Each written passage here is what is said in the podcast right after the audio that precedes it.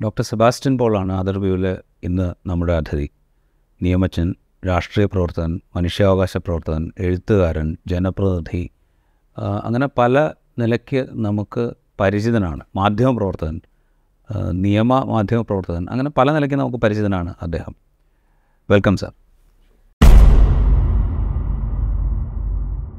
ഞാൻ ഈ പറഞ്ഞ വിശേഷണങ്ങളുണ്ടല്ലോ ഇപ്പോൾ നിയമജ്ഞൻ ജനപ്രതിനിധി രാഷ്ട്രീയ പ്രവർത്തകൻ മനുഷ്യാവകാശ പ്രവർത്തകൻ സാമൂഹ്യ പ്രവർത്തകൻ എഴുത്തുകാരൻ മാധ്യമ പ്രവർത്തകൻ. ഇങ്ങനെ പല നിലയ്ക്ക് മാധ്യമങ്ങളിലുണ്ടായിരുന്നു ഡോക്ടർ സെബാസ്റ്റ്യൻ പോൾ. എഴു മാധ്യമങ്ങളിൽ കോളം എഴുതിയിരുന്നു. വിവിധ വിഷയങ്ങളോട് പ്രതികരിച്ചുകൊണ്ട് ലേഖനങ്ങൾ എഴുതിയിരുന്നു. ടെലിവിഷൻ ഡിബേറ്റുകളിൽ സജീവമായിരുന്നു കുറേ കാലം ദീർഘകാലം. ഈ പറഞ്ഞ വിഷയങ്ങളിലൊക്കെ പ്രതികരിക്കാനും ജനങ്ങൾക്ക് ആ സമയത്തെ വിഷയത്തെ കുറച്ചുകൂടെ മനസ്സിലാക്കി കൊടുക്കാൻ ശ്രമിക്കാനും ഒക്കെ ഉണ്ടായിരുന്നു. പക്ഷെ ഇപ്പോൾ കുറേ കാലമായിട്ട് ഈ ടെലിവിഷൻ ഡിബേറ്റുകളിലൊന്നും വലിയ തോതിൽ ഡോക്ടർ സെബാസ്റ്റ്യൻ പോളിനെ കാണുന്നില്ല. ഒഴിഞ്ഞു മാറിയതാണ്? കാണുന്നില്ല എന്ന് പറഞ്ഞത് ശരിയാണ് ഒഴിഞ്ഞു മാറിയതാണോ എന്ന് ചോദിച്ചാൽ അല്ല. പെട്ടെന്ന് എന്തോ കാരണത്താൽ കാരണം ഉണ്ടാകണമെന്നുമില്ല. ചാനലുകൾ എന്നെ വിളിക്കാതായി. കാരണം ഒരു പുതിയ തലമുറ കടന്നു വരുന്ന ഒരു ഘട്ടം ആയിരുന്നു ഈ കോവിഡിനൊക്കെ ശേഷം ഉള്ള അവസ്ഥ. അപ്പോൾ പുതിയ തലമുറ പുതിയ വക്താക്കൾ പുതിയ ശൈലി സ്വാഭാവികമായും ഉണ്ടാകും. അപ്പോൾ ഞാൻ ടെലിവിഷൻ ചർച്ചകളിൽ പങ്കെടുത്ത് കൊണ്ടിരുന്ന ആ കാലത്തിൽ നിന്ന് വ്യത്യസ്തമായി പക്വത സംയമനം തുടങ്ങിയ കാര്യങ്ങളൊന്നും ആവശ്യമില്ലാത്ത രീതിയിൽ കൂടുതൽ വാചാലം ആകുന്ന ഒരു അവസ്ഥ ടെലിവിഷൻ ചർച്ചാ രംഗത്തുണ്ടായി. അതും എന്റെ ഒരു ഉത്സാഹക്കുറവും ഉണ്ടായി എന്ന് വേണം കരുതാം ഉത്സാഹക്കുറവിന് കാരണം നമ്മുടെ കൂടെ ഇരിക്കുന്ന ഈ സഹ പാനലിസ്റ്റുകൾ എന്നൊക്കെയാണ് നമ്മൾ വിശേഷിപ്പിക്കുന്നത്. അവരെയും ആരെയും വ്യക്തിപരമായി ആക്ഷേപിക്കുന്നതല്ല പക്ഷേ ചിലരുടെയൊക്കെ ഒപ്പം നമുക്ക് ചർച്ചയ്ക്കിരിക്കാൻ ബുദ്ധിമുട്ടുണ്ടാവും. പിന്നെ പാർട്ടികൾ വക്താക്കളെ അയക്കുന്ന ഒരു രീതി വന്നിട്ടുണ്ട്. ഞാൻ മന- മനസ്സിലാക്കുന്നത്. ഞാനൊരു പാർട്ടിയിലും പെടാത്ത ആളായതുകൊണ്ട് ഒരു പാർട്ടിയും അല്ലെങ്കിൽ സി പി എം എന്നെ വക്താവായിട്ട് ചർച്ചയ്ക്ക് അയക്കുന്നില്ല എന്നുള്ളതും ഒരു കാരണമായി. അങ്ങനെ കുറേയേറെ കാര്യങ്ങൾ ഒത്തുവന്നു പിന്നെ വളരെ അപൂർവമായ ചില വിഷയങ്ങളൊക്കെ ഭരണഘടനയോ ഒക്കെ വരുമ്പോൾ എന്നെ ചാനലുകൾ വിളിക്കാറുമുണ്ട്. ഇത് പറയുമ്പോൾ ഇപ്പം നേരത്തെ സൂചിപ്പിച്ചല്ലോ ഇപ്പോൾ ഈ ടെലിവിഷൻ ചർച്ചയുടെ സ്വഭാവത്തിലുണ്ടായൊരു മാറ്റം അത് കുറെ കൂടെ വാചാലമായി. വാചാലമാവുകയാണോ ചെയ്തത് അതോ വാചാലം എന്നൊരു നല്ല വാക്ക് ഉപയോഗിച്ചെന്നേ ഉള്ളൂ. അതാണ് ഞാൻ ചോദിച്ചത്. അത് കുറെ കൂടെ അരഗന്റ് ആവുകയാണോ ചെയ്തത്? ഈ അരഗൻസി എന്ന് പറയുന്നത് ഈ ആശയങ്ങൾ ജനങ്ങളിലേക്ക് അതിന്റെ ഒരു ക്ലാരിറ്റിയോടുകൂടി അവതരിപ്പിക്കുക എന്ന് പറയുന്നൊരു ഒരു പരിപാടിയാണല്ലോ ഈ പറയുന്ന ടെലിവിഷൻ ഡിബേറ്റ് എന്ന് പറയുന്നത്. അതൊരു ജനാധിപത്യ പ്രക്രിയയുടെ ഭാഗം കൂടിയായിരുന്നു. അതിൽ നിന്നുണ്ടായ ഒരു മാറ്റം അത് എത്രത്തോളം വ്യക്തി എന്നുള്ള നിലയിലും സമൂഹം എന്നുള്ള നിലയിലും ബാധിക്കുന്നുണ്ട്? ടെലിവിഷൻ ചർച്ചകൾ പൊതുവേ ജനങ്ങൾ ഇഷ്ടപ്പെടുന്നുണ്ട്. അതിന് പ്രേക്ഷകരുമുണ്ട്. പക്ഷേ ആ ചർച്ചകളോട് ജനങ്ങൾക്ക് വലിയ മതിപ്പില്ല. അന്തിച്ചർച്ച ചർച്ച തൊഴിലാളികൾ തുടങ്ങിയ വാക്കുകളൊക്കെ വിശേഷ വിശേഷണം എന്നതിലേക്ക് കടന്നു വരുന്നത് തന്നെ അതുകൊണ്ടാണ്. നമ്മുടെ ഹൈക്കോടതിയിൽ ഒരു ചീഫ് ജസ്റ്റിസ് തന്നെ ഈ അന്തിച്ചർച്ച എന്ന് വിളിച്ച ഈ ചർച്ചകളെ പരിഹസിക്കുകയുണ്ടായി ഞാൻ അന്ന് അതിന് മറുപടി എന്നതിലേക്ക് എഴുതി എഴുതിയത് ജനാധിപത്യത്തിൽ ആവശ്യം വേണ്ടതായ പൊതുസംവാദം.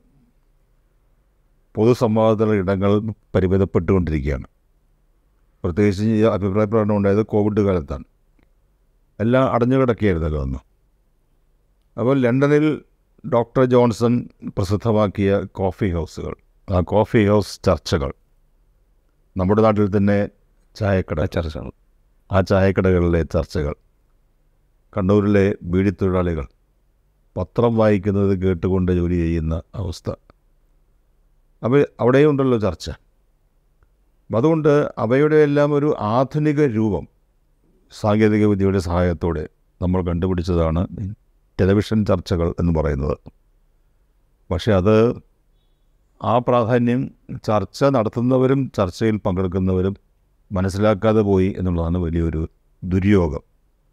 അതുകൊണ്ട് അവയുടെ നിലവാരം പെട്ടെന്ന് താഴ്ന്നുപോയി. സഭ്യതരമായ രീതിയിൽ ചർച്ചകൾ തരം താഴുന്ന അവസ്ഥയുണ്ടായി. ആർക്കും ആരെക്കുറിച്ചും എന്തും പറയാം. ചർച്ചയിൽ പങ്കെടുക്കുന്നവരും ആങ്കറും തമ്മിലുള്ള ഏറ്റുമുട്ടൽ അതൊക്കെയാണ് പ്രോത്സാഹിപ്പിക്കപ്പെടുന്നത്. കാരണം റേറ്റിങ്ങിന് അതൊക്കെ സഹായകമാകുമെന്ന് അവർക്കറിയാമല്ലോ. അപ്പോൾ അവിടെ എന്നെപ്പോലെ മിതത്വം പാലിക്കുന്നവർക്ക് ഇടം ഇല്ലാത്ത അവസ്ഥയുണ്ടായി. നേരത്തെ ചോദിച്ച ചോദ്യത്തിന് അതും ഒരു കാരണമാണ്. ഞാനിത് പ്രത്യേകമായി ചോദിക്കാനുള്ളൊരു കാര്യം എന്ന് പറഞ്ഞു കഴിഞ്ഞാൽ നമ്മളൊക്കെ ഈ ടെലിവിഷൻ ഡിബേറ്റ് കാണുകയോ അല്ലെങ്കിൽ അതിൽ ഭാഗമാവുകയോ അവതരണം എന്നുള്ള നിലയിൽ മാത്രമല്ലാതെ പല രീതിയിലും ഭാഗമാവുകയോ ഒക്കെ ചെയ്തിരുന്ന ഒരു കാലത്ത് ഈ ടെലിവിഷൻ സ്ക്രീനുകളിൽ സജീവമായിരുന്ന ഒരാളാണ് ഡോക്ടർ സെബാസ്റ്റ്യൻ പോൾ.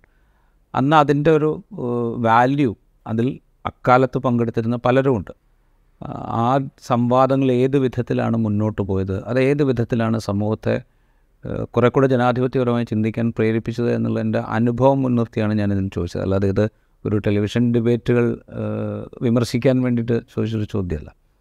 പൊതുവിൽ ഈ ടെലിവിഷൻ ഡിബേറ്റുകൾ എന്ന് പറയുമ്പോൾ ടെലിവിഷൻ ഡിബേറ്റ് മാത്രമല്ലല്ലോ പൊതുവിൽ മാധ്യമ പ്രവർത്തനത്തിന്റെ ഒരു തുടർച്ചയാണ് ഒരു എക്സ്റ്റൻഷനാണ് ടെലിവിഷൻ ഡിബേറ്റ് എന്ന് പറയുന്നത്. ഈ മാധ്യമ പ്രവർത്തന രംഗം ദീർഘകാലമായി അതിൽ ജോലി ചെയ്ത ആളാണ് അതിനെ ഒബ്സർവ് ചെയ്യുന്ന ആളാണ് അതിൽ ഒരു പാനലിസ്റ്റ് എന്നുള്ള നിലയിൽ തന്നെ ഇടപെട്ട ആളാണ്. അങ്ങനെ നോക്കുമ്പോൾ മാധ്യമ പ്രവർത്തനത്തിൽ മൊത്തത്തിലുണ്ടായിരുന്ന മൊത്തത്തിലുണ്ടായിരിക്കുന്ന ഒരു മൂല്യശോഷണം അതിന്റെ തുടർച്ചയാണോ ഈ ടെലിവിഷൻ ഡിബേറ്റിലും സംഭവിക്കുന്നത്? അത് നമ്മൾ ഡിബേറ്റ് എന്ന് പറയുമ്പോൾ മലയാളത്തിൽ ഉപയോഗിക്കുന്ന വാക്ക് സംവാദം എന്നാണ്. ചർച്ച എന്ന് സാധാരണഗതിയിലും പറയുന്നുണ്ട്. ചർച്ച എന്ന് പറഞ്ഞാലും സംവാദം എന്ന് പറഞ്ഞാലും ശ്രീനാരായണ ഗുരു പറഞ്ഞതുപോലെ അറിയുന്നതിനും അറിയിക്കുന്നതിനുമുള്ള ഒരു എക്സർസൈസ് ആയിരിക്കണം. നമുക്ക് ആ ഒരു മണിക്കൂർ കൊണ്ട് പലതും പഠിക്കാനുണ്ട്. ഏഹ്, കുട്ടികളോടൊക്കെ പറയുന്നൊരു കാര്യം അത് തന്നെയാണ്. എങ്ങനെയാണ് ഒരു വിഷയത്തെ അടിസ്ഥാനമാക്കി നിരവധിയായ ചോദ്യങ്ങൾ ഉണ്ടാകുന്നത്? വ്യത്യസ്തമായ ചോദ്യങ്ങൾക്ക് വ്യത്യസ്തമായ ഉത്തരങ്ങൾ ഉണ്ടാകുന്നത് എങ്ങനെയാണ്? അതിൽ നിന്ന് നമുക്ക് പലതും പഠിക്കാൻ കഴിയും. ഒരു മണിക്കൂർ കൊണ്ട് ഒരു കോളേജിൽ ക്ലാസ്സിൽ ഒരു മണിക്കൂർ ഇരിക്കുന്നത് പോലെ ഈ ഒരു മണിക്കൂർ കൊണ്ടും ധാരാളം കാര്യങ്ങൾ പഠിക്കാനുള്ള അവസരം കിട്ടും. ആദ്യകാലത്ത് അങ്ങനെയൊക്കെ തന്നെയായിരുന്നു. പക്ഷേ അവിടെ നിന്ന് വിട്ട് ഇപ്പോൾ അവസ്ഥയാകെ മാറിയിട്ടുണ്ട്. ഈ മാറ്റം ഗുണപരമാണോ എന്ന് ചോദിച്ചാൽ അല്ല എന്ന് പറയേണ്ടി വരും. അതിന് ഒരു കാരണം പണ്ട് ആങ്കറുടെ മുന്നിൽ ഉണ്ടായിരുന്നത് ഒരു വിഷയവും അതിനെ അടിസ്ഥാനമാക്കിയുള്ള ചോദ്യങ്ങളും മാത്രമായിരുന്നെങ്കിൽ ഇന്ന് ആങ്കറുടെ മുന്നിലുള്ളത് അജണ്ടയാണ്. ഒരു അജണ്ട മുൻനിർത്തി രാഷ്ട്രീയമായ പക്ഷപാതിത്വത്തോടെ വൈരനിര്യാതന ബുദ്ധിയോടെ എന്നുപോലും ചിലപ്പോൾ പറയേണ്ടി വരും. ആങ്കർമാർ വിഷയത്തെ സമീപിക്കുന്ന വിഷയത്തെയും ചർച്ചയിൽ പങ്കെടുക്കുന്നവരെയും സമീപിക്കുന്ന അവസ്ഥ ഇന്നുണ്ടായിട്ടുണ്ട് ഗുണപരമായ നിലവാര തകർച്ചയ്ക്കും വിശ്വാസ്യതയുടെ ശോഷണത്തിനും ഇത് കാരണമായിട്ടുണ്ട്. അത് പൊതുവിൽ ഞാൻ ചോദിക്കുന്നത് ഈ മാധ്യമപ്രവർത്തനം എന്ന് പറയുന്ന ടെലിവിഷൻ ഡിബേറ്റുകളിൽ മാത്രമല്ല പൊതുവിൽ മാധ്യമപ്രവർത്തനത്തിന് ആ ശോഷണമുണ്ടോ? അപ്പോൾ ഞാനൊരു ഉദാഹരണം ചോദിക്കാം പറയാം. അതായത് ഇപ്പോൾ നിരന്തരം വിമർശിക്കപ്പെടുന്ന കാര്യങ്ങളുണ്ട്. ഒന്ന് ഈ സോഷ്യൽ മീഡിയ ഉപയോഗിച്ചുകൊണ്ട് പൊതു മാധ്യമങ്ങളെ വലിയ തോതിൽ ഡിസ്ക്രെഡിറ്റ് ചെയ്യാൻ ശ്രമം നടക്കുന്നു. അത് സംഘടിതമായി നടക്കുന്നു എന്ന വിമർശനം ഒരു ഭാഗത്തു നിന്ന് വരുന്നുണ്ട്. ആ വിമർശനത്തിന് ആ, വിമർശനത്തിന് ബലം ഏകുന്ന വിധത്തിലുള്ള പ്രവർത്തനങ്ങൾ സംഘടിതമായി തന്നെ ഒരു ഭാഗത്ത് നടക്കുന്നുണ്ട്. മറുഭാഗത്തത് ഉയരുന്ന വിമർശനം എന്ന് പറയുന്നത് മാധ്യമങ്ങൾ അവരുടെ വിശ്വാസ്യതയെ സ്വയം ഇല്ലാതാക്കുന്ന വിധത്തിലുള്ള പ്രവർത്തനങ്ങൾ നടത്തുകയാണ്. അതിന് നിരവധി ഉദാഹരണങ്ങൾ ചൂണ്ടിക്കാണിക്കുകയും ചെയ്യുന്നുണ്ട്. ഇപ്പോൾ അടുത്ത് വന്നൊരു ഉദാഹരണം. രണ്ട് മാധ്യമങ്ങളിൽ ഒരേ വാർത്ത ഒരേ രീതിയിൽ അവതരിപ്പിക്കുന്നതിന്റെ ഉദാഹരണം സോഷ്യൽ മീഡിയയിലൂടെ നിയമസഭ നിയമസഭാ അംഗമായിരിക്കുന്ന പി വി അൻവർ തുറന്നുവിടുകയും അത് വിമർശിക്കപ്പെടുകയൊക്കെ ചെയ്യുന്ന കാഴ്ച നമ്മളുണ്ട് അപ്പോൾ ഈ രണ്ട് സംഗതിയുണ്ട്. ഒന്ന് പൊതുമാധ്യമങ്ങളുടെ വിശ്വാസ്യത ഇടിച്ചു താഴ്ത്താൻ ഒരു ഒരു കൂട്ടം സംഘടിതമായി ശ്രമിക്കുന്നു എന്നൊരു ആക്ഷേപം കേരളത്തിൽ കേൾക്കുന്നു. മറ്റൊരു ഭാഗത്ത് മാധ്യമങ്ങൾ അവരുടെ വിശ്വാസ്യത സ്വയം ഇല്ലാതാക്കാൻ ശ്രമിക്കുന്നു അല്ലെങ്കിൽ അങ്ങനെ ഇല്ലാതാക്കാൻ പാകത്തിൽ അവർ പ്രവർത്തിക്കുന്നു എന്നുള്ള ആക്ഷേപവും വേറൊരു ഭാഗത്ത് കേൾക്കുന്നുണ്ട്.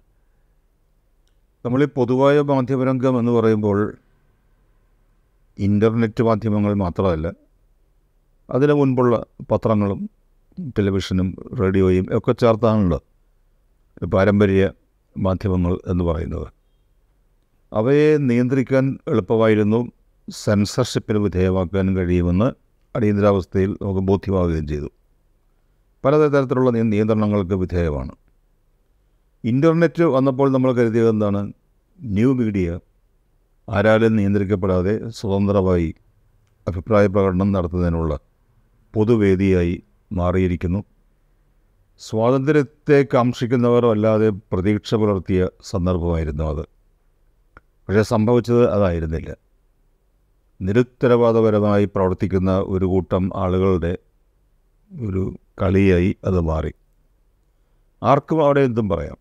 ഒരു തടസ്സവുമില്ല. ഒരു സ്മാർട്ട് ഫോൺ കയ്യിലുണ്ടായാൽ മതി. സൈബർ വാരിയേഴ്സ് സൈബർ പോരാളികൾ എന്നുള്ള വാക്കുകളൊക്കെ പുതുതായി ഉണ്ടായിരിക്കുകയാണ്. എന്താണ് അവർ നടത്തുന്ന പോരാട്ടം? എന്തിനെയാണ് അവർ പ്രതിരോധിക്കുന്നത്? എന്ന് പറയാൻ കഴിയില്ല. ലളിതമായി ഉത്തരം പറഞ്ഞാൽ എല്ലാവരെയും എല്ലാറ്റിനെയും ഡിസ്ക്രെഡിറ്റ് ചെയ്യുക. അതാണ് ഈ സോഷ്യൽ മീഡിയയിൽ നിന്ന് കണ്ടുകൊണ്ടിരിക്കുന്നത്. സോഷ്യൽ മീഡിയ എന്ന പദത്തിൽ തന്നെ ചില പ്രശ്നങ്ങളുണ്ട്. ആന്റി സോഷ്യൽ മീഡിയ എന്ന് വിശേഷിപ്പിക്കത്തക്ക രീതിയിലാണ് അവയുടെ പ്രവർത്തനം മുന്നോട്ട് പോയിക്കൊണ്ടിരിക്കുന്നത്. അതെന്തുകൊണ്ട് അങ്ങനെ സംഭവിച്ചു എന്ന് ചോദിച്ചാൽ അവിടെയാണ് ജേർണലിസം എന്ന് പറയുന്നത് ഒരു ആൾക്കൂട്ടത്തിൽ നടത്താൻ കഴിയുന്ന ഒന്നല്ല.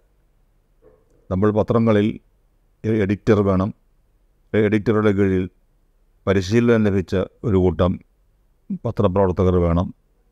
ഇവരുടെയൊക്കെ പ്രവർത്തനത്തെ മൊത്തത്തിൽ പരിശോധിക്കുന്നതിനുള്ള പലതരത്തിലുള്ള അരിപ്പകൾ തന്നെ ഉപ- ഉപയോഗിക്കാറില്ലേ അതിൽ അതൊക്കെ അത് അവയിലൂടെയൊക്കെ കടന്നു പോകണം.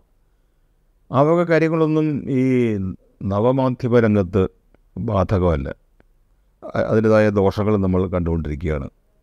അപ്പോൾ ഈ പരമ്പരാഗത മാധ്യമങ്ങളെ പത്രവും ടെലിവിഷനും ഉൾപ്പെടുന്ന പരമ്പരാഗത മാധ്യമങ്ങളെ ഡിസ്ക്രെഡിറ്റ് ചെയ്യുന്നതിന് ന്യൂ മീഡിയ ശ്രമിക്കുമ്പോൾ ആ ന്യൂ മീഡിയ തന്നെയാണ് ഇപ്പോൾ സ്വയം ഡിസ്ക്രെഡിറ്റഡായി നിൽക്കുന്നത്. അതുകൊണ്ടാണ് അവയെ നിയന്ത്രിക്കുന്നതിനുള്ള പലതരത്തിലുള്ള ശ്രമങ്ങളും സംഭവിച്ചുകൊണ്ടിരിക്കുന്നത്. നിയന്ത്രണം അസാധ്യമാണ് എന്ന് കരുതിയിരുന്ന മേഖലയിൽ നിയന്ത്രണം സാധ്യമാണ് എന്ന് തെളിയിച്ചുകൊണ്ട് ഇൻഫർമേഷൻ ടെക്നോളജി ആക്റ്റും അതിനെ തുടർന്ന് അടുത്ത കാലത്ത് തന്നെ മറ്റ് ചില നിയമങ്ങളും ചട്ടങ്ങളും സർക്കാർ ഏജൻസി മാത്രമായ പ്രസ് ഇൻഫർമേഷൻ ബ്യൂറോയ്ക്ക് ഏതൊരു കണ്ടന്റും പിൻവലിക്കാൻ ആവശ്യപ്പെടാം എന്നുള്ള അധികാരം നൽകുന്ന വ്യവസ്ഥകളും ഒക്കെ ഇപ്പോൾ ഉണ്ടായിരിക്കുന്നത്. ഇത് പറയുമ്പോൾ ഇതിപ്പോൾ സാമൂഹ്യ മാധ്യമങ്ങളുടെ ഒരു പ്രോബ്ലമാണ്. ഇത് സാമൂഹ്യ മാധ്യമങ്ങൾ പൊതുമാധ്യമങ്ങളെ ഓഡിറ്റ് ചെയ്തുകൊണ്ട് പറയുന്നത് നേരെ തിരിച്ചാണ്. എന്നുവെച്ചാൽ പൊതുമാധ്യമങ്ങൾ എന്ന് നമ്മൾ വിശേഷിപ്പിക്കുന്ന പരമ്പരാഗത മാധ്യമങ്ങളടക്കമുള്ള പത്രം ടെലിവിഷൻ ഈ മാധ്യമങ്ങളൊക്കെ വലിയ തോതിൽ അജണ്ട ഇപ്പോൾ നേരത്തെ സാറ് തന്നെ പറഞ്ഞ പോലെ അജണ്ട വെച്ച് പ്രവർത്തിക്കുന്നു. പ്രൊപ്പഗാൻഡയ്ക്ക് വേണ്ടി നിൽക്കുന്നു. ചില രാഷ്ട്രീയ സംവിധാനങ്ങളെ ദുർബലപ്പെടുത്താൻ ശ്രമിക്കുന്നു. അല്ലെങ്കിൽ ഒരു പ്രതിപക്ഷ ധർമ്മം എന്ന് പറയുന്നതിന് അപ്പുറത്ത് കടന്ന് പ്രവർത്തിക്കുന്നു എന്ന വിമർശനം ആ മാധ്യമങ്ങൾ നേരിടുന്നുണ്ട്. ആ മാധ്യമങ്ങൾക്കെതിരെയും വലിയ തോതിൽ വരുന്നുണ്ട് അങ്ങനത്തെ ഒരു സാഹചര്യവും കൂടെ നമ്മുടെ മുമ്പിലുണ്ട്. അത് മാധ്യമ വിമർശനം എന്ന് പറയുന്നതും ആർക്കും ചെയ്യാവുന്ന ഒരു കാര്യമല്ല. വളരെയേറെ അറിവ് ആ മേഖലയെക്കുറിച്ചുള്ള അറിവ് സാങ്കേതികമായ അറിവുൾപ്പെടെ ആവശ്യമുള്ള ഒരു കാര്യമാണ് ഈ മാധ്യമ വിമർശനം മീഡിയ ക്രിറ്റിസിസം എന്ന് പറയുന്നത്.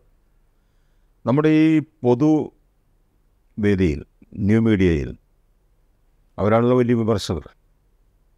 അതിൽ ആരാണ് ആ വിമർശനം ഉന്നയിക്കുന്നത്?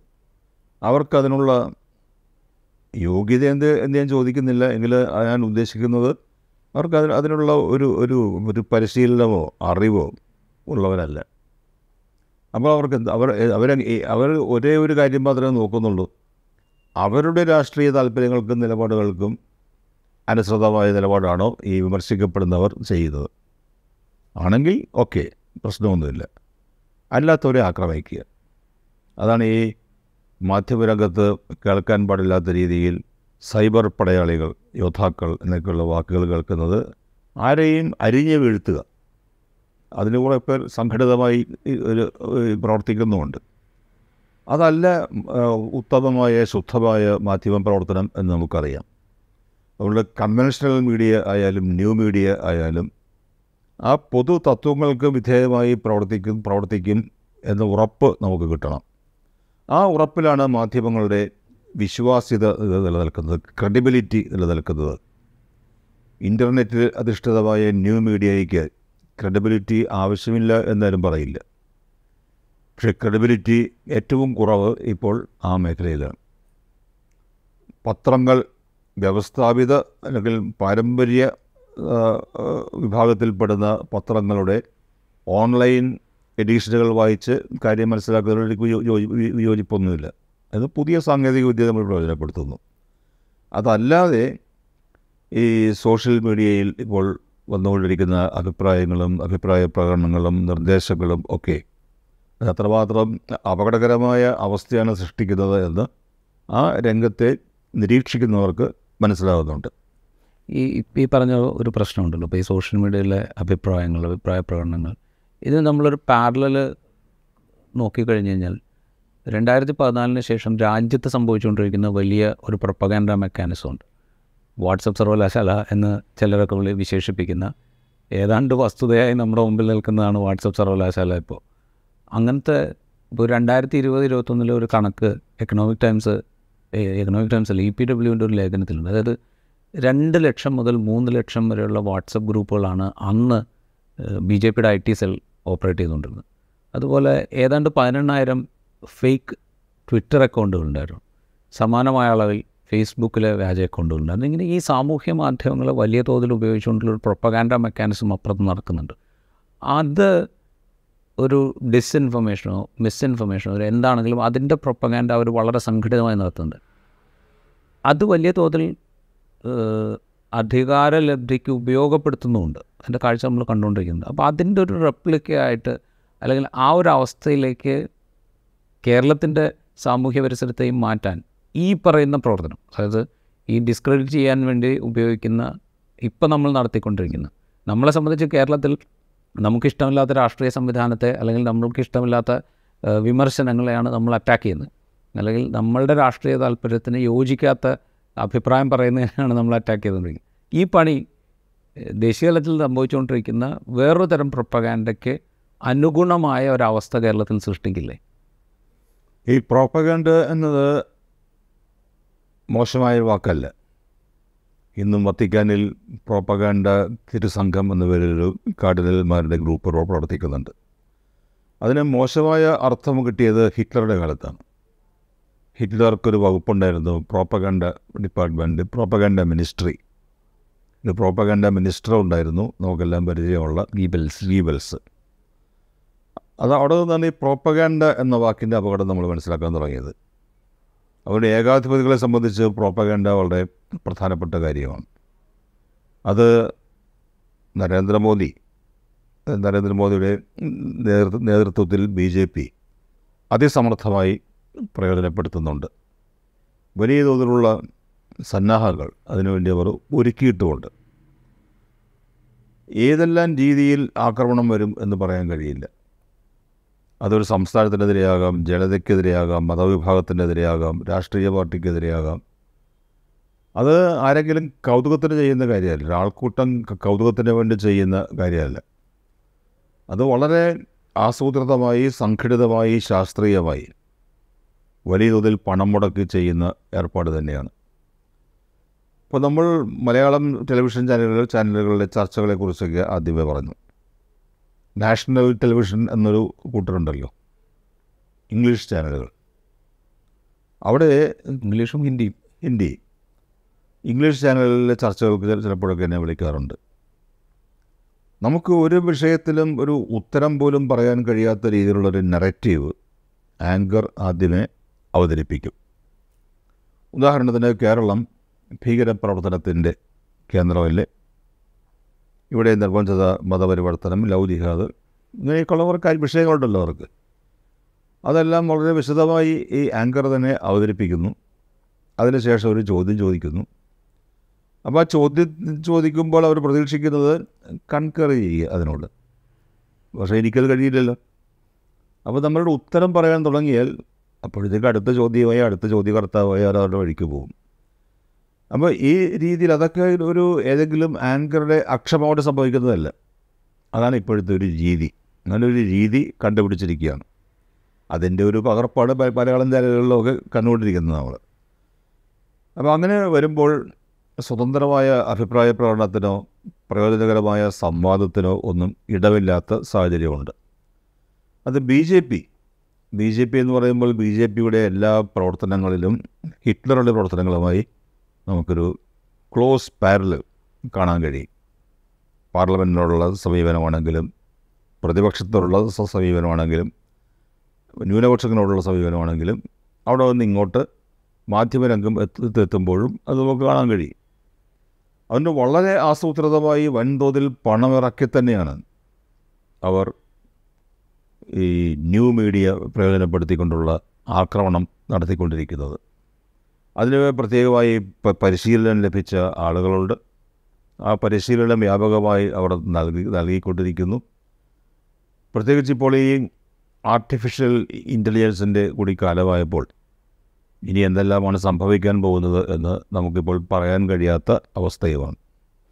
അത് അതുകൊണ്ടാണ് ഞാൻ ചോദിക്കുന്നത്. ഇപ്പോൾ കേരളത്തിലിപ്പോൾ ഇപ്പോൾ സവിശേഷമായൊരു കാര്യം നമ്മളിപ്പോൾ സൈബർ പോരാളികൾ എന്നുള്ള പ്രയോഗം സാറ് തന്നെ ഉദ്ധരിക്കേണ്ടായി. ഈ സൈബർ പോരാളികൾ നടത്തിക്കൊണ്ടിരിക്കുന്ന ഒരു പ്രവർത്തനമുണ്ട്. പ്രത്യേകിച്ച് ഇപ്പോൾ കേരളത്തിൽ അധികാരത്തിലിരിക്കുന്ന ഒരു ഗവൺമെന്റ് വിമർശിക്കപ്പെടുന്ന ഒരു വിഷയം അല്ലെങ്കിൽ അവർക്കെതിരെ ആരോപണം ഉന്നയിക്കപ്പെടുന്നു എന്ന് വിചാരിക്കുക. അതിന്റെ വസ്തുതയോ അതിന്റെ അടിസ്ഥാനമോ ഒക്കെ പിന്നീട് പരിശോധിക്കപ്പെടേണ്ട കാര്യങ്ങളായിരിക്കാം. പക്ഷേ അത് വരുന്ന മുറയ്ക്ക് ഈ ആക്രമണം വലിയ തോതിൽ നടക്കുകയാണ്. അല്ലെങ്കിൽ ഈ ആക്രമണം വലിയ തോതിൽ ഉയരുകയാണ്. അത് ആരോപണം ഉന്നയിക്കുന്നവർക്കെതിരെ ഉണ്ടാകുന്നു അല്ലെങ്കിൽ ആ വാർത്ത റിപ്പോർട്ട് ചെയ്യുന്നവർക്കെതിരെ ഉണ്ടാകുന്നു അത് ചർച്ചയ്ക്കെടുക്കുന്ന ആൾക്കെതിരെ ഉണ്ടാകുന്നു ഇതൊക്കെ സംഭവിക്കുന്നുണ്ട്. അപ്പോൾ ഈ പ്രവർത്തനം ദേശീയ തലത്തിൽ നടത്തിക്കൊണ്ടിരിക്കുന്ന ഒരു ഓപ്പറേഷന് സഹായകരമായ ഒരു അവസ്ഥ കേരളത്തിലും സൃഷ്ടിക്കില്ലേ എന്നുള്ളതാണ് എന്റെ ചോദ്യം. അതുണ്ടല്ലോ അത്. അതുകൊണ്ട് ഞാൻ പറഞ്ഞത് ഈ ദേശീയ മാധ്യമങ്ങൾ പ്രത്യേകിച്ച് ടെലിവിഷൻ അവർ സൃഷ്ടിച്ചിരിക്കുന്ന ഒരു പരിസരമുണ്ട് പ്രവർത്തന രീതിയുണ്ട്. അത് അതേപടി അനുകരിക്കുന്ന ഒരു രീതി നമ്മുടെ നാട്ടിലും വന്നുകൊണ്ടിരിക്കുകയാണ്. അതിപ്പോൾ വിഷയങ്ങളിൽ പോലും ഉണ്ടല്ലോ സമാനത. ഓരോ വിഷയത്തെയും അവരുടെ പ്രകാരം സമീപിക്കുന്നു. ഭരിക്കുന്നവർ ഭരിക്കുന്നവർ തീർച്ചയായും വിമർശിക്കപ്പെടണം. പിണറായി വിജയൻ മുഖ്യമന്ത്രിയായിരിക്കുമ്പോൾ വലിയ തോതിലുള്ള വിലയിരുത്തലും വിമർശനവും ഉണ്ടാകണം. പാർട്ടിയുടെ നയപരിപാടികൾ വിമർശിക്കപ്പെടണം. പക്ഷെ അതിനപ്പുറം കടന്ന് മറ്റ് ചില അജണ്ടകളെ മുൻനിർത്തി മറ്റ് ചില നിലപാടുകൾ സ്ഥാപിച്ചെടുക്കുന്നതിന് വേണ്ടിയുള്ള പരിശ്രമം ആണിപ്പോൾ ചാനലുകൾ നടത്തിക്കൊണ്ടിരിക്കുന്നത്. അവിടെ വരുമ്പോൾ എപ്പോഴും സാധാരണക്കാർ പോലും പ്രേക്ഷകർ പോലും ചോദിക്കുന്ന ഒന്ന് മാധ്യമങ്ങളുടെ നിഷ്പക്ഷതയെക്കുറിച്ച് ചോദിക്കാറുണ്ട്. മാധ്യമങ്ങൾക്ക് പൂർണമായ നിഷ്പക്ഷത വേണം എന്ന അഭിപ്രായം എനിക്കില്ല. എന്നാൽ അതേസമയം അടിസ്ഥാനമില്ലാത്ത അപകടകരമായ പക്ഷപാതിത്വം അതും ഉണ്ടാകാൻ പാടില്ല. ഇത് രണ്ടും തമ്മിലുള്ള ബാലൻസിങ്ങിലാണ് ക്രെഡിബിലിറ്റി ഉണ്ടാകുന്നത്.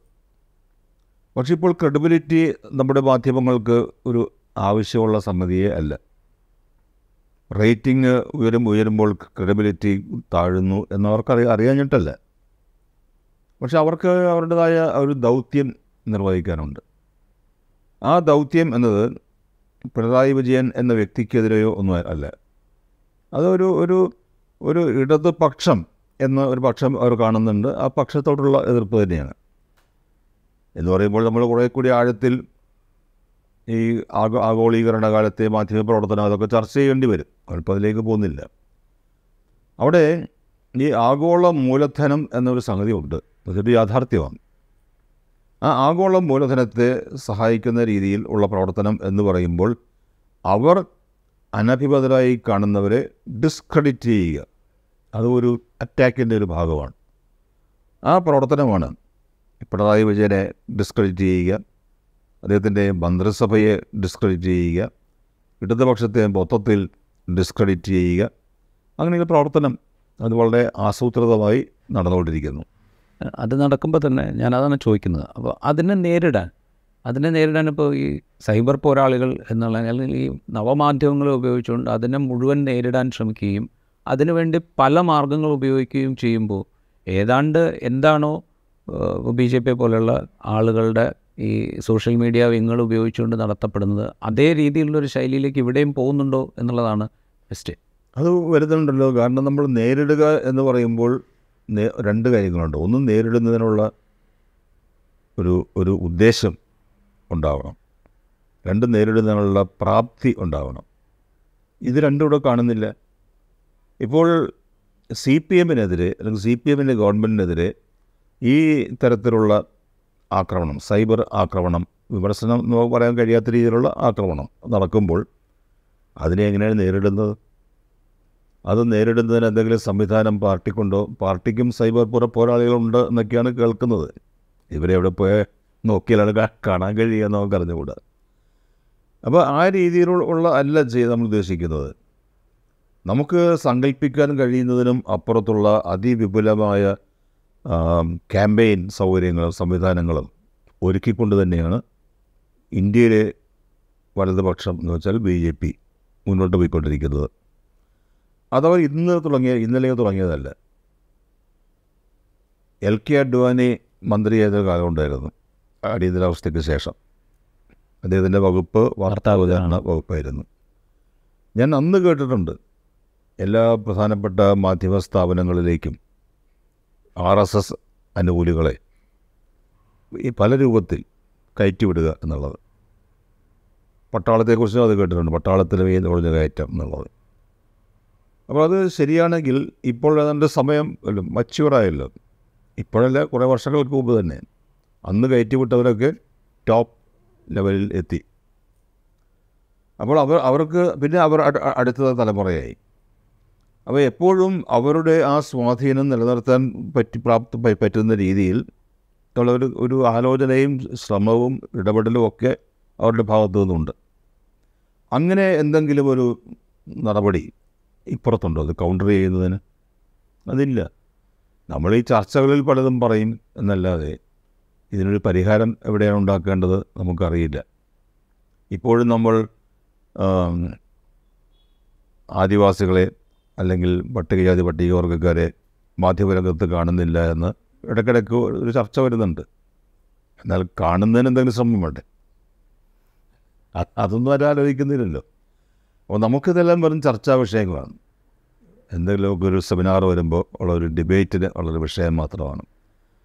പക്ഷേ ആർ എസ് എസിനും ബി ജെ പിക്കും അങ്ങനെയല്ല. അവരതൊരു യാഥാർത്ഥ്യമാക്കി മാറ്റിയിരിക്കുകയാണ്. അതുകൊണ്ട് സൈബർ സൈന്യം എന്ന് പറഞ്ഞാൽ നമുക്ക് കണ്ണുകൊണ്ട് കാണാൻ കഴി കഴിയുന്ന ഒന്നല്ല. പക്ഷേ അതിശക്തമായ ആയുധ പ്രഹരശേഷിയോടെ പ്രവർത്തിക്കുന്ന ഒന്നാണ് ബി ജെ പിയും മറ്റുമൊക്കെ രൂപം കൊടുത്തിരിക്കുന്ന ഈ സൈബർ സൈന്യങ്ങൾ. ഇത് പറയുമ്പോൾ ഇത് രണ്ട് രീതിയിലുണ്ട്. ഒന്ന് ഇതിനെ പ്രതിരോധിക്കുക എന്ന് പറയുന്നത് ഇത് മനസ്സിലാക്കുകയും ഈ രംഗത്ത് കൂടുതൽ അറിവ് നേടുകയും അല്ലെങ്കിൽ മിനിമം ആ രംഗത്ത് സാക്ഷരത ഉണ്ടാവുകയും ചെയ്യുക എന്നുള്ളത് ഒരു കാര്യം. രണ്ടാമത്തെ കാര്യം ഇത് ഗ്രൗണ്ട് ലെവലിൽ രാഷ്ട്രീയ പ്രവർത്തനം നടത്തുക എന്നുള്ളൊരു കാര്യം കൂടിയിട്ട് എന്നാൽ മാത്രമേ ഈ പ്രൊപ്പഗാൻഡയെ നമുക്ക് ഈ പ്രൊപ്പകാൻഡയുടെ യാഥാർത്ഥ്യം നമുക്ക് താഴെത്തട്ടിലേക്ക് കൊണ്ടുവരാൻ പറ്റുള്ളൂ. മുൻകാലത്ത് ഒരുപക്ഷെ കേരളത്തിൽ ഇത്തരം പ്രവർത്തനങ്ങൾ വളരെ സജീവമായിരുന്നു. ഇത്തരം കാര്യങ്ങൾ മനസ്സിലാക്കി കൊടുക്കുക അത് താഴെത്തലത്തിലേക്ക് എത്തിച്ചു കൊടുക്കുക. പുതിയൊരു കാലത്ത് അങ്ങനെ ഒരു പ്രവർത്തനം നടക്കുന്നുണ്ടോ എന്നുള്ള കാര്യത്തിൽ സംശയമുണ്ട്. അത് വലിയ ഗൗരവമുള്ളൊരു രാഷ്ട്രീയ പ്രശ്നമായിട്ട് നമ്മുടെ മുമ്പിലുണ്ടോ? അത് ഇല്ലാത്തത് പണ്ട് ഈ ഇന്റർനെറ്റും മറ്റുമൊക്കെ വരുന്നതിന് മുമ്പ് വളരെ ഫലപ്രദമായ രീതിയിലുള്ള ജനകീയ സംവാദങ്ങൾ നടന്നിരുന്നു. പ്രത്യേകിച്ച് കേരളത്തിൽ. അതിന് ചില ഉദാഹരണങ്ങൾ നമ്മൾ ആദ്യമേ ചൂണ്ടിക്കാണിക്കുകയുണ്ടായി. ബീഡി തൊഴിലാളികളും ചായക്കടയിൽ വന്നിരിക്കുന്നവരും ഉൾപ്പെടെ ആ സാധാരണ ജനങ്ങൾ അവരുടെയൊക്കെ നേതൃത്വത്തിലും ആഭിമുഖ്യത്തിലും നടന്ന വലിയ തോതിലുള്ള ചർച്ചകളും സംവാദങ്ങളും അവയുടെ കാലം കഴിഞ്ഞു. അവയുടെ കാലം കഴിഞ്ഞപ്പോൾ പുതിയ യുഗം ആയി. അതിന് അനുസൃതമായി ഉള്ള പ്രവർത്തനത്തിലേക്ക് ഇപ്പോൾ സി പി എം ഉൾപ്പെടെയുള്ള കക്ഷികളുമൊക്കെ വന്നിട്ടുണ്ട്. കൈരളി ചാനൽ അങ്ങനെ ഉണ്ടായ ഒരു ചാനലാണ്. അതിനു മുമ്പ് പത്രങ്ങളുടെ പ്രതാപകാലത്ത് ദേശാഭിമാനി എന്ന പത്രവും പാർട്ടി തുടങ്ങിയുണ്ടായി. ഒട്ടേറെ ഇടതുപക്ഷ പ്രസിദ്ധീകരണങ്ങളും ചാനലുകളും ഒക്കെ പ്രവർത്തിക്കുന്നുണ്ട്. പക്ഷേ അവ ഏത് രീതിയിൽ പ്രവർത്തിക്കുന്നതും ഫലപ്രദമായ പ്രവർത്തനമാണോ എന്ന കാര്യത്തിലുള്ളൊരു വിലയിരുത്തലിന് സമയം അതിക്രമിച്ചു എന്ന് തന്നെ പറയേണ്ടി വരും. എന്റെ അഭിപ്രായത്തിൽ നമ്മൾ നേരത്തെ സൂചിപ്പിച്ച അല്ലെങ്കിൽ വിവരിക്കാൻ ശ്രമിച്ച ഈ സൈബർ പോരാളികളെ മുൻനിർത്തിക്കൊണ്ടുള്ള അഗ്രസീവായുള്ള മാധ്യമ പ്രവർത്തനം അതിനെ കൗണ്ടർ ചെയ്യുന്നതിനുള്ള പ്രാപ്തി ഇപ്പുറത്ത് സി പി എം ഉൾപ്പെടെയുള്ള ഇടതുപക്ഷ കക്ഷികൾക്ക് പോലും ഇല്ല എന്ന് വളരെ ഖേദത്തോടെ പറയേണ്ടി വരും. അങ്ങനെ ഒരു സാഹചര്യം ഇപ്പോൾ നിലനിൽക്കുന്നുണ്ട്. അപ്പോൾ നമ്മൾ വെറുതെ എന്തെങ്കിലും പറഞ്ഞാൽ പോരല്ലോ. നമുക്ക് ജനങ്ങളെ കൺവിൻസ് ചെയ്യ ചെയ്യത്തക്ക രീതിയിൽ ബോധ്യം അവർക്ക് ബോധ്യം വര വര- വരാവുന്ന രീതിയിൽ കാര്യങ്ങൾ അവതരിപ്പിക്കുകയും കൗണ്ടർ ആർഗ്യുമെന്റ്സ് മുന്നോട്ട് വയ്ക്കുകയും ഒക്കെ ചെയ്യാൻ കഴിയണം. അതിന് പകരം മറ്റുള്ളവർ ചെയ്യുന്നതിന്റെ ഒരു അനുകരണം മാത്രമായി മാറിക്കൊണ്ടിരിക്കുകയാണ് ഇപ്പുറത്തുള്ളവരുടെയും പ്രവർത്തനം. അതുകൊണ്ട് ഇപ്പോഴത്തെ അവസ്ഥയിൽ നടക്കുന്ന മാധ്യമ പ്രവർത്തനത്തെ കൗണ്ടർ ചെയ്യാൻ പ്രാപ്തമായ ഒരു സംവിധാനം അവരെ എതിർക്കുന്നവർക്ക് ഇല്ല എന്ന് പറയേണ്ടി വരും. മാധ്യമ മാധ്യമപ്രവർത്തനത്തിൽ മാത്രമല്ല ഞാൻ അടിസ്ഥാനപരമായ രാഷ്ട്രീയ പ്രവർത്തനത്തിൽ തന്നെ അതിന്റെ ഒരു അഭാവമുണ്ടോ കാരണം വെച്ചാൽ ഒരു ഉദാഹരണം പറഞ്ഞു കഴിഞ്ഞാൽ വന്ദേ ഭാരത് എക്സ്പ്രസ് കേരളത്തിൽ അനുവദിക്കപ്പെട്ട സാഹചര്യം അതിന്റെ റേക്കുകൾ കേരളത്തിലേക്ക് വന്നത് അതിന്റെ ആദ്യത്തെ പരീക്ഷണോട്ടം അതിന്റെ ഉദ്ഘാടനം ഉദ്ഘാടന യാത്ര ഇതിനോട് മാധ്യമങ്ങൾ സ്വീകരിച്ചൊരു രീതിയുണ്ട്. അതവിടെ ഇരിക്കട്ടെ. ഇതിനെ പൊതുജനം സ്വീകരിച്ചൊരു രീതിയുണ്ട്. കാരണം ഇതെന്തോ വലിയ സംഭവമാണ്. ഇതൊരു ചരിത്രത്തിൽ ആദ്യമായിട്ട് കേരളത്തിന്റെ ട്രെയിൽ പാതയിലൂടെ ഒരു ട്രെയിൻ ഓടുകയാണ് എന്നുള്ള മട്ടിൽ ജനം സ്വീകരിക്കുന്ന ഒരു അവസ്ഥയുണ്ടായിരുന്നു. ആളുകൾ എല്ലായിടത്തും പോയി അതിന്റെ ഫോട്ടോ എടുക്കുക അതിന്റെ വീഡിയോ എടുക്കുക അതിന്റെ അവിടെ വന്ന് സെൽഫി എടുക്കുക ഇങ്ങനത്തെ ഒരു സിറ്റുവേഷനിലേക്ക് കാര്യം അപ്പോൾ ഒരു ബേസിക് ആയിട്ടുള്ള ഒരു രാഷ്ട്രീയ പ്രവർത്തനം എന്ന് പറയുന്ന ഒരു പ്രക്രിയ. അത് നടക്കാതെ പോകുന്നതിന്റെ ഒരു പ്രശ്നമുണ്ടോ? ഇതെന്താണ് സംഭവിക്കുന്നതെന്ന് നാട്ടുകാർക്ക് പറഞ്ഞു കൊടുക്കാൻ പറ്റാത്ത അവസ്ഥ കേരളത്തിലെ രാഷ്ട്രീയ സംവിധാനങ്ങൾക്കുണ്ടോ ഇപ്പോൾ സി പി എമ്മിന്റെ കാര്യം എടുത്താലും കോൺഗ്രസിന്റെ കാര്യം എടുത്താലും ഒക്കെ അങ്ങനെയായി മാറിയിട്ടുണ്ടോ? അവിടെ മുടക്ക് മുതലിനെ അടിസ്ഥാനമാക്കിയാണെങ്കിൽ വന്ദേ ഭാരതിനേക്കാൾ എത്രയോ വലുതാണ് കൊച്ചിയിലെ വാട്ടർ മെട്രോ. വാട്ടർ മെട്രോ പൂർണമായും സംസ്ഥാന സർക്കാരിന്റെ പ്രവർത്തനമാണ്. പക്ഷേ വാട്ടർ മെട്രോയെക്കുറിച്ച് ആരും ചർച്ച ചെയ്തില്ല. അതിന്റെ ഉദ്ഘാടനം പോലും തിരുവനന്തപുരത്തിൽ നിന്ന് നിർവഹിച്ചത് മുഖ്യ പ്രധാന പ്രധാനമന്ത്രിയാണ് നരേന്ദ്രമോദിയാണ്. എന്തിനു വേണ്ടിയായിരുന്നു എനിക്കറിഞ്ഞുകൂടാ. നമ്മൾ അത്രയും മര്യാദ കാണിക്കണം എന്നൊന്നും എനിക്ക് അഭിപ്രായമില്ല. പക്ഷെ അപ്പോൾ എന്ത് ജനങ്ങളുടെ മനസ്സിൽ മനസ്സിലേക്ക് കടന്നു വന്നത്? വന്ദേ ഭാരത് കേന്ദ്രം നമുക്ക് തന്നു. കൊച്ചിയിലെ വാട്ടർ മെട്രോ നരേന്ദ്രമോദി നമുക്ക് വേണ്ടി തന്നു. അങ്ങനെ എല്ലാം ആ രീതിയിൽ കാര്യങ്ങൾ പോകുന്നു.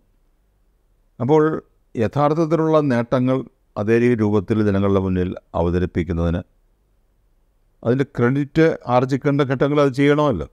അത് ചെയ്യുന്നതിന്. എന്നാൽ മറ്റൊട്ടേറെ കാര്യങ്ങളിൽ കേൾക്കാവുന്ന ചീത്തപ്പേര് മുഴുവൻ കേൾക്കുന്നതിന് ഒക്കെ ഇപ്പോഴത്തെ ഭരണ സംവിധാനം സന്നദ്ധമാണ്. കോൺഗ്രസ് പ്രതിപക്ഷ കക്ഷി എന്ന നിലയിൽ കോൺഗ്രസിനും അതിൽ ഉത്തരവാദിത്വമുണ്ട്. കോൺഗ്രസ് ഭരണകക്ഷിയെ എതിർക്കണം എന്നുള്ളതിൽ തർക്കമൊന്നുമില്ല. അത് അവരുടെ അവകാശ അവകാശമാണ് ഉത്തരവാദിത്തമാണ് കടമയാണ്. പക്ഷെ അപ്പോഴും ആര് ആരെ എവിടെ ഏത് രീതിയിൽ എതിർക്കണം? അദൃശ്യമായി മറ്റൊരു ശത്രു നമ്മ മറഞ്ഞിരിക്കുന്നുണ്ടോ എന്നുള്ള നോട്ടം. അതൊക്കെ നടത്തുന്നതിൽ കേരളത്തിലെ കോൺഗ്രസ് എന്ന പ്രതിപക്ഷ കക്ഷിയും പരാജയപ്പെടുന്നുണ്ട്.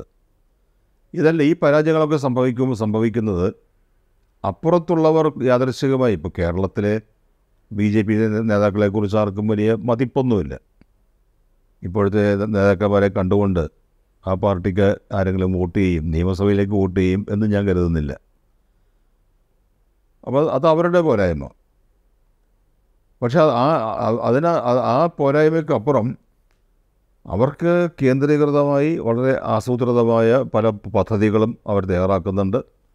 അതിശക്തമായ ഒരു വാർ റൂം പ്രവർത്തിക്കുന്നുണ്ട്. കേരളം എന്നത് അവർ വിട്ടുകളയുന്ന അനാ എളുപ്പം ഉപേക്ഷിച്ച് പോകുന്ന ഒരു സംസ്ഥാനമല്ല എന്ന് തിരിച്ചറിവ് അതൊക്കെ നമുക്ക് ഉണ്ടാകേണ്ടിയിരിക്കുന്നു.